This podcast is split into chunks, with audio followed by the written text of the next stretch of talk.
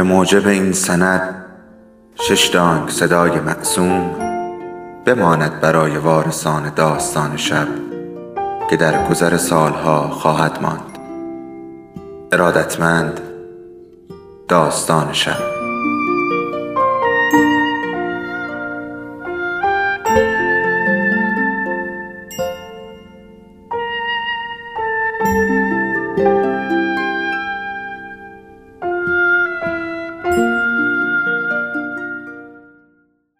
یکی بود یکی نبود.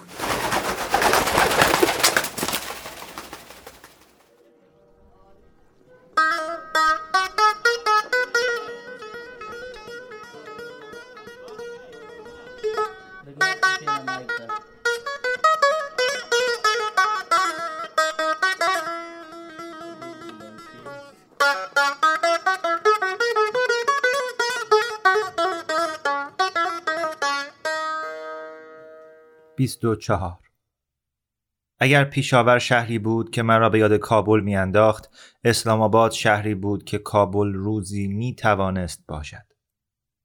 خیابانهایش وسیعتر و تمیزتر از پیشاور بود و در دو سویش ختمی و آتشدار کاشته بودند. بازارها منظمتر بود و ریکشاها و پیاده ها آن را بند نیاورده بودند. معماری آن هم با شکوهتر و مدرنتر بود و پارک هایی دیدم که در سایه درختهایش روز و یاسمن گل داده بودند. فرید در خیابانی فرعی هتلی پیدا کرد که در امتداد دامنه تپه های مرگله بود. سر راه از کنار مسجد مشهور شاه فیصل رد شدیم که پایه های قول پیکر سیمانی و مناره های بلند دارد و می‌گویند بزرگترین مسجد دنیاست. سهراب از دیدن مسجد سر حال آمد. از شیشه خم شد و تماشایش کرد تا فرید در پیچی پیچید. اتاق هتلی که اجاره کردیم خیلی بهتر از آن بود که من و فرید در کابل داشتیم. ملافه ها تمیز و فرش روفته و حمام نظیف بود. در حمام شامپو، صابون و تیغ ریش تراشی گذاشته بودند. وان داشت و حله هایی که بوی لیمو می‌داد. روی دیوارها هم لک خون نبود. یک چیز دیگر تلویزیونی روی میز آن طرف دو تخت یک نفره قرار داشت. به سهراب گفتم ببین با دست خاموش روشن می شد. کنترل از راه دور نداشت و کانال عوض می شد. یک برنامه مخصوص کودکان پیدا کردم که در آن گوسفند عروسکی پشمالویی به زبان اردو چیزی می‌خواند. سهراب روی یکی از تختها نشست و زانوهایش را در بغل گرفت. وقتی با صورت بی حالت تماشا می کرد و به پس و پیش تاب می خورد تصاویر تلویزیون در چشمان سبزش باز می تافت. یاد وقتی افتادم که به حسن قول داده بودم بزرگ که شدیم برای خانوادهش تلویزیون رنگی می خرم. فرید گفت من باید برم امیر آقا. شب رو بمون راه درازی رانندگی کردی فردا برو. تشکر ولی باید امشب برگردم دلم برای بچه‌ام تنگ شده. سر راهش جلوی در ایستاد و گفت خداحافظ سهراب جان. منتظر جواب ایستاد اما سهراب اعتنایی نکرد. همانطور به پس و پیش تاب خورد و صورتش را نور نقره‌ای تصاویر تلویزیون روشن کرد. کنار در پاکتی به دست فرید دادم. بازش که کرد دهانش از حیرت باز ماند. گفتم نمی‌دونستم چطور ازت تشکر کنم. تو کار زیادی برام کردی. فرید که کمی گیج شده بود گفت چقدر اینجاست؟ کمی بیش از دو هزار دلار. شروع کرد بگوید دو هزار لب بالایش کمی میلرزید. کمی بعد که از جدول خیابان فاصله گرفت دو بار بوغ زد و دست تکان داد. من هم برایش دست تکان دادم و دیگر او را ندیدم. به اتاق هتل برگشتم و سهراب را دیدم که روی تخت دراز کشیده و به صورت سی بزرگی درآمده. چشمهایش بسته بود اما نمی‌شد گفت خوابیده است. تلویزیون را خاموش کرده بود. روی تخت نشستم و از درد چهره در هم کشیدم و عرق سرد را از پیشانی پاک کردم. از خودم پرسیدم این درد ناشی از نشستن، پا شدن و قلط زدن تا کی ادامه پیدا می کند. نمی‌دانستم که می توانم غذای معمولی بخورم. نمی‌دانستم با پسر بچه مجروعی که روی تخت خوابیده بود چه کنم هرچند در عمق زمیرم می‌دانستم. تنگ آبی روی میز آیندار گذاشته بودند. لیوانی آب ریختم و دو قرص مسکن آرمان را خوردم. آب ولرم و تلخ بود. پرده را کشیدم، جابجا شدم که پشتم راحت باشد و دراز کشیدم. خیال کردم همین حالاست که شکاف سینهام باز شود درد که قدری ساکت شد و باز توانستم راحت تر نفس بکشم پتو را روی سینه کشیدم و منتظر شدم تا قرص های آرمان اثر کند بیدار که شدم اتاق تاریک تر بود برشی از آسمان که از لای پرده ها سرک می‌کشید ارغوانی شفق بود که جای خود را به شب می‌داد. خیابان ها خیس بود و سرم از درد ضربان داشت. باز خوابیده بودم اما هیچ چیز شدم نمی آمد. وقتی چشمم به بستر خالی سهراب افتاد قلبم فرو ریخت صدایش زدم. تنین صدایم باعث یکی خوردنم شد.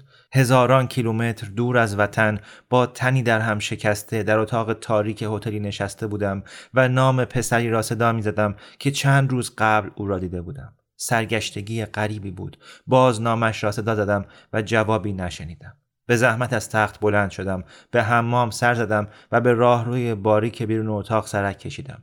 سهراب رفته بود. در را بستم و خود را شلان شلان به دفتر مدیر رساندم برای سر پا ماندن یک دست را به نرده کنار راه رو گرفتم در کنج سرسرای هتل یک درخت نخل مصنوعی پرگرد و خاک گذاشته بودند و روی کاغذ دیواریش فلامینگوهای صورتی در پرواز بودند مدیر هتل را در حال خواندن روزنامه‌ای پشت پیشخانی که روکش فرمیکا داشت دیدم. قیافه سهراب را برایش شهر دادم و پرسیدم او را ندیده؟ روزنامه را کنار گذاشت و عینک مطالعه را از چشمانش برداشت. موهای چربی داشت و سبیل کوچک مربعی با تک و توک موی خاکستری. به فهمی نفهمی بوی میوهی هارهی را می‌داد که خوب نتوانستم بفهمم کدام میوه است. آهی کشید و گفت پسرا دوست دارن برای خودشون بپلکن من سه تا دارم صبح تا غروب می‌زنن به چاک و مادرشون رو توی زحمت میندازن خودش را با روزنامه ای باد زد و به آرباره هم خیره شد. فکر نمی کنم خواسته باشه این دور برا بپلکه به علاوه ما اهل اینجا نیستیم. میترسم گم شده باشه. سرش را به این سو و آن سو تکان داد. پس لازم بود مواظب پسر باشید آقا. می‌دونم اما خوابم برد و وقتی بیدار شدم رفته بود. پسرها خیلی مواظبت می‌خوان. می‌دونی؟ بله. نبزم تندتر زد. چطور می‌تواند این همه در برابر دست پاچگیم بی باشد؟ روزنامه را به دست دیگر داد و به باد زدن خود ادامه داد. حالا دوچرخه می‌خوان. کیا؟ پسرای من. میگن بابا بابا لطفا یه دوچرخه برامون بخر تا دیگه دردسر درست نکنیم. خواهش می‌کنم بابا. خنده کوتاه تو دماغی کرد. دوچرخه. مادرشون منو می‌کشه. قسم می‌خورم. یک به ذهنم رسید. سهراب در گودالی یا توی صندوق عقب اتومبیلی دست و پا و دهان بسته افتاده است. نمی‌خواستم خون او هم گردنم بیفتد. خون او دیگر نه. گفتم خواهش می‌کنم. از گوشه چشم نامش را که روی پیراهن آستین کوتاه نخی آبیش دوخته شده بود خواندم.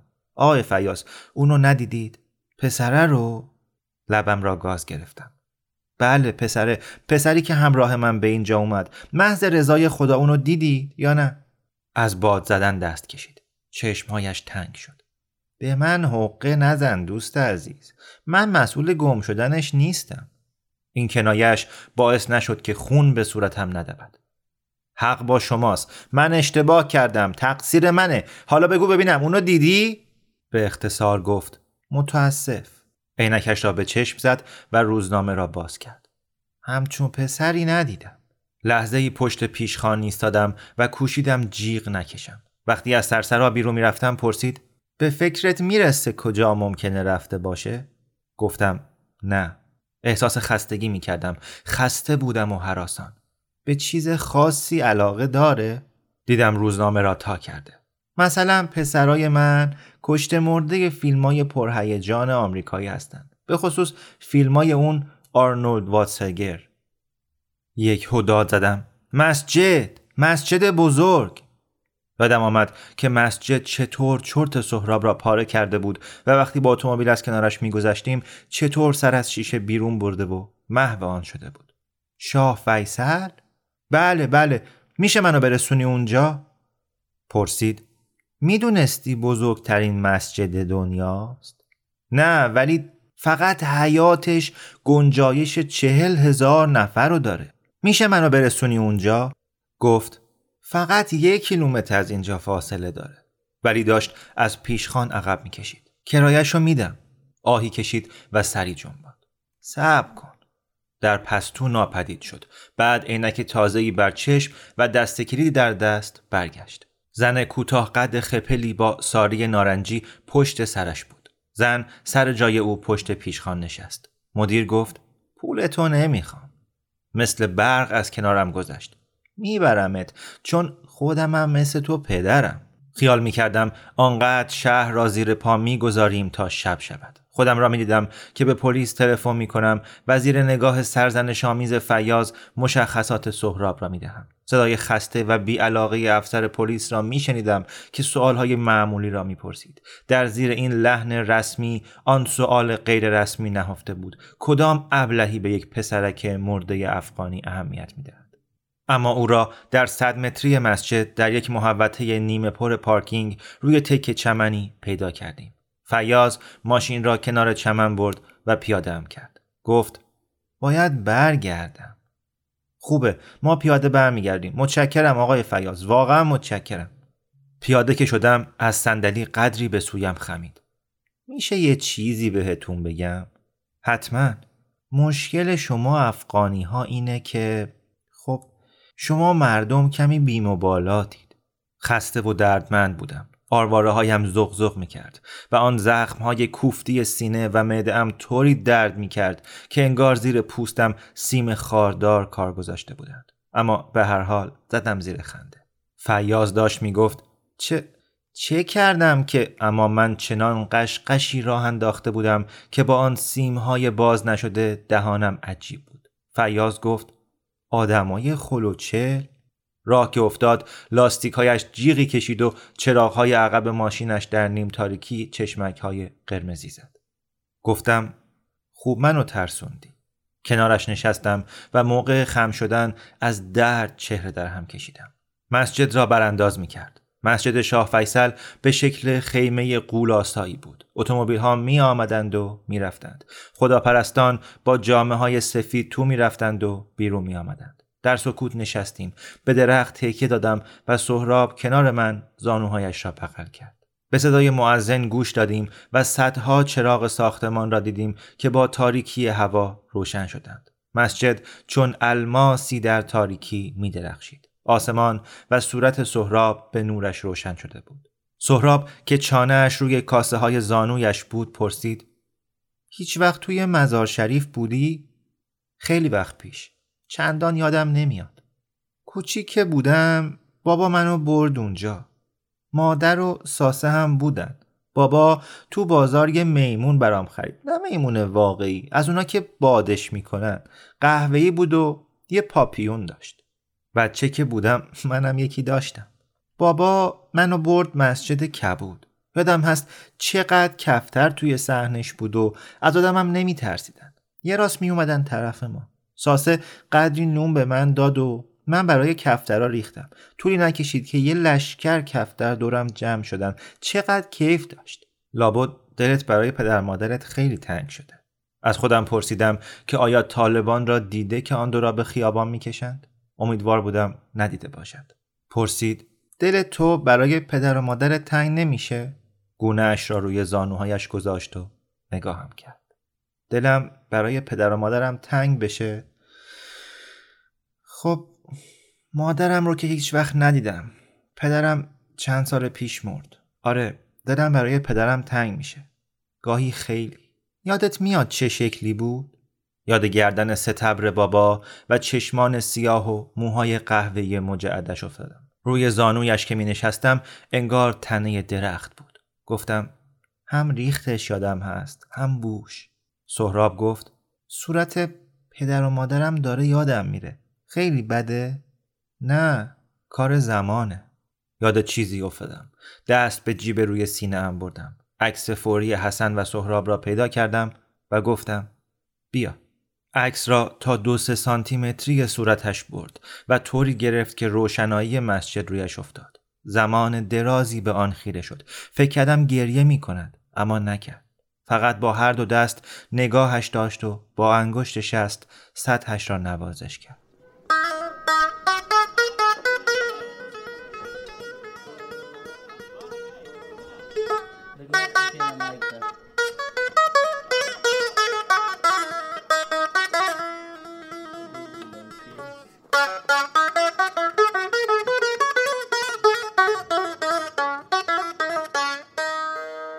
یاد مطلبی افتادم که جایی خوانده یا شاید از کسی شنیده بودم که در افغانستان کودک فراوان است اما دوران کودکی کیمیاست.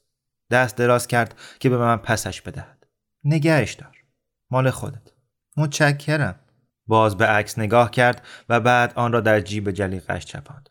عرابه ای که اسب آن را می‌کشید تلق و تلق کنان به محوطه پارکینگ آمد. زنگوله های گردن اسب می جنبید و با هر قدمش جلنگ جلنگ می کرد. سهراب گفت بعدا خیلی به مسجدا فکر کردم. واقعا؟ به چه چیزاییش؟ شانه بالا انداخت. فقط به خود مسجدا سر بلند کرد و یک راست به من زل زد. حالا گریه می کرد. نرم نرمک و خاموش. میشه چیزی از شما بپرسم امیر آقا؟ البته شروع کرد به گفتن. آیا خدا صدا در گلویش خفه شد؟ آیا خدا بابت کاری که با اون مرد کردم منو میندازه جهنم؟ به سویش دست دراز کردم و او خودش را پس کشید. من هم دستم را کشیدم. گفتم نه البته که نه. دلم می‌خواست او را به کنارم بکشم بغلش کنم بگویم که دنیا با او نامهربان بوده نه اینکه راه دیگری نبوده باشد. صورتش در هم رفت و تسلط بر خود فشار زیادی برایش در برداشت. بابا همیشه می‌گفت حتی نباید آدمای بد و آزار داد. چون اونا راه بهتری نمی‌شناسن و چون که آدمای بد هم گاهی خوب میشن. همیشه که نه سهراب.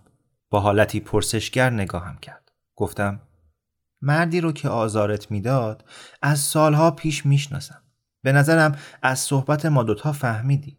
وقتی وقتی به سن و سال تو بودم یه روز خواست اذیتم کنه که پدرت نجاتم داد. پدرت خیلی شجاع بود و همیشه منو از دردسر نجات می‌داد و به جای من قد علم می‌کرد. بنابراین یه روز همین مردک نامرد سر بابا تلافی در آورد. بعد جوری آزارش داد و من من نتونستم اونطور که پدرت از من دفاع کرد ازش دفاع کنم. سهراب که صدایش کمی خش داشت و آهسته بود گفت چرا یه عده‌ای می‌خواستن بابا ما اذیت کنن؟ اون که هیچ وقت بعد کسی رو نمی‌خواست. حق با توه. پدرت مرد خوبی بود ولی منم می‌خواستم همین نکته رو بهت بگم سهراب جان. توی دنیا آدمای بد کم نیستن و گاهی همونطورم میمونن. گاهی لازم جلوشون بیستی. کاری که تو با اون مرد کردی چیزیه که من باید سالها پیش می‌کردم. تو حقش رو کف دستش گذاشتی. حقش بیش از اینا بود. فکر نمی کنی بابا از من ناامید بشه؟ می‌دونم که نمیشه. تو جون منو توی کابل نجات دادی. می‌دونم به خاطر این کار به تو افتخار می‌کنه. صورتش را با آستین پیراهنش پاک کرد. این کار باعث شد باز آب دهان و دماغش راه بیفتد. صورتش را در دستهایش پنهان کرد و پیش از اینکه باز به حرف بیاید مدتی گریه کرد. با صدایی شبیه قار و قول گفت دلم دلم برای بابا و ننه تنگ شده. دلم برای ساسه و رحیم خان صاحب تنگ شده. ولی گاهی خوشحال میشم که نیستن که دیگه نیستن. چرا؟ دست روی بازویش گذاشتم. آن را پس کشید. بین حقه هایش توپق زنان گفت چون چون نمی‌خوام منو ببینن. من من کثیفم. نفس را تو کشید و گذاشت با ناله ای طولانی و پرخسخس بیرون بیاید.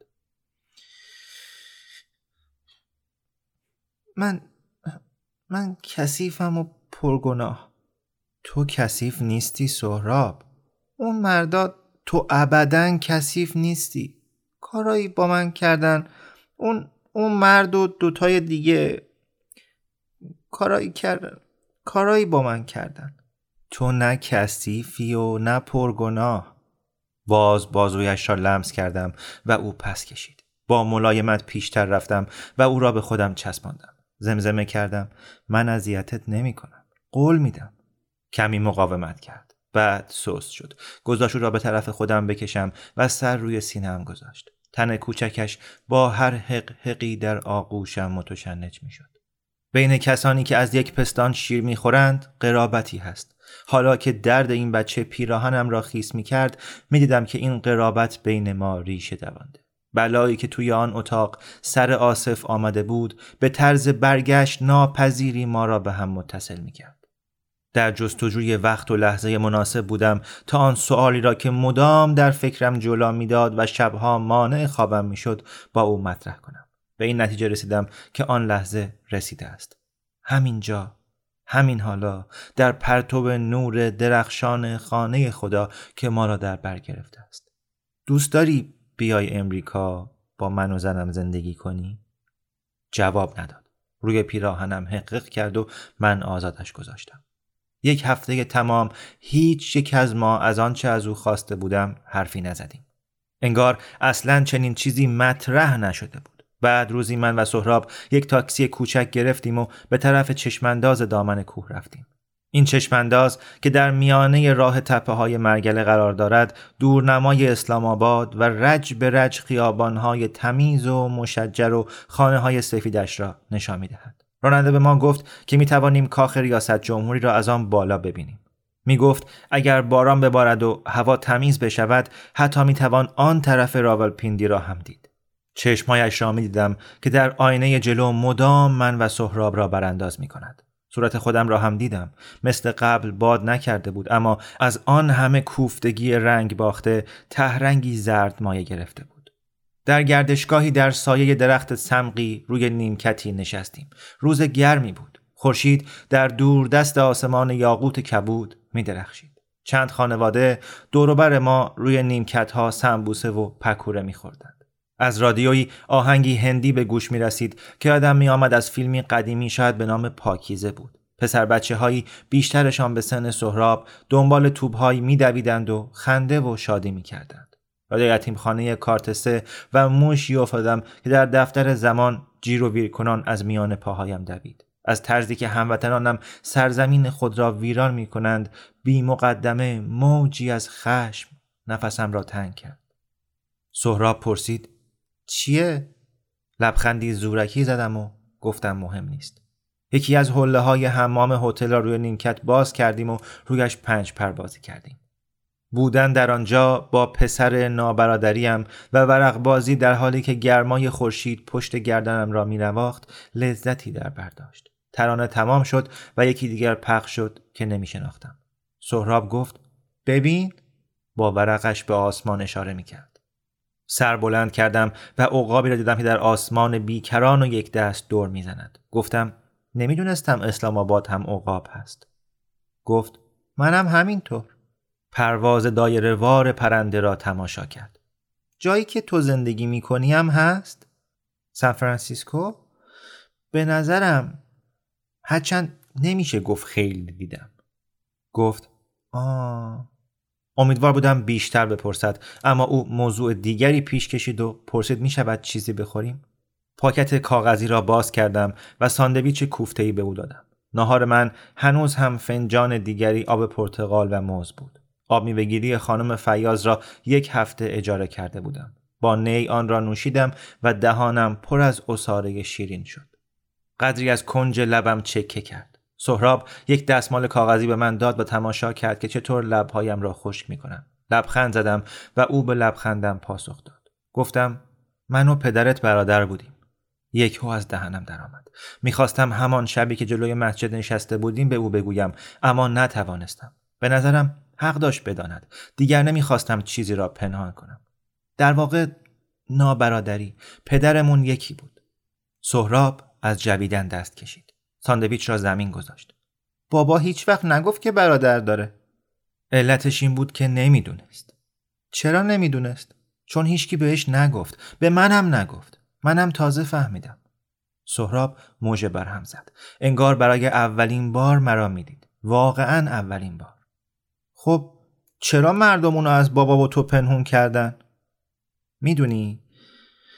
منم چند وقت پیش از خودم همین سوالو کردم. فقط یه جواب پیدا کردم که جواب خوشایندی نیست. بذار بگم دلیل مخفی کردنشون این بود که من و پدرت نباید برادر به حساب می اومدیم. چون اون هزاره بود خیلی به خودم فشار آوردم که چشم از او بر ندارم. بله.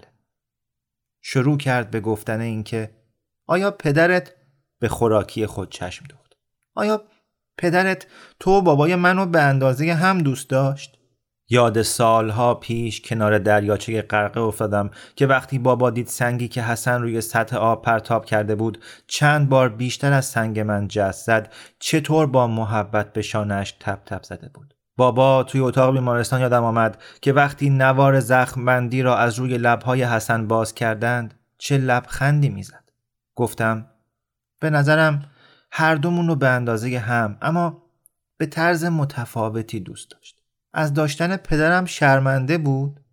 نه به نظرم از خودش شرمنده بود ساندویچ خود را برداشت و در سکوت گاز زد دم غروب آن روز خسته از گرما اما خستگی خوشایند از آنجا برگشتیم در تمام راه برگشت حس کردم سهراب براندازم می کند به راننده گفتم به فروشگاهی برود که کارت تلفن راه دور می فروختند. پول به انعام دادم که برود و یکی برایم بخرد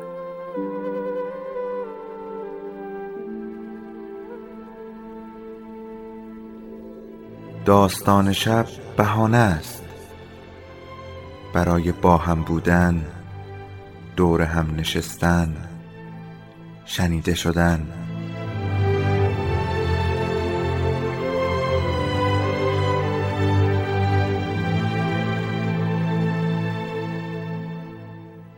صدای افسانه ها رو میشنویم.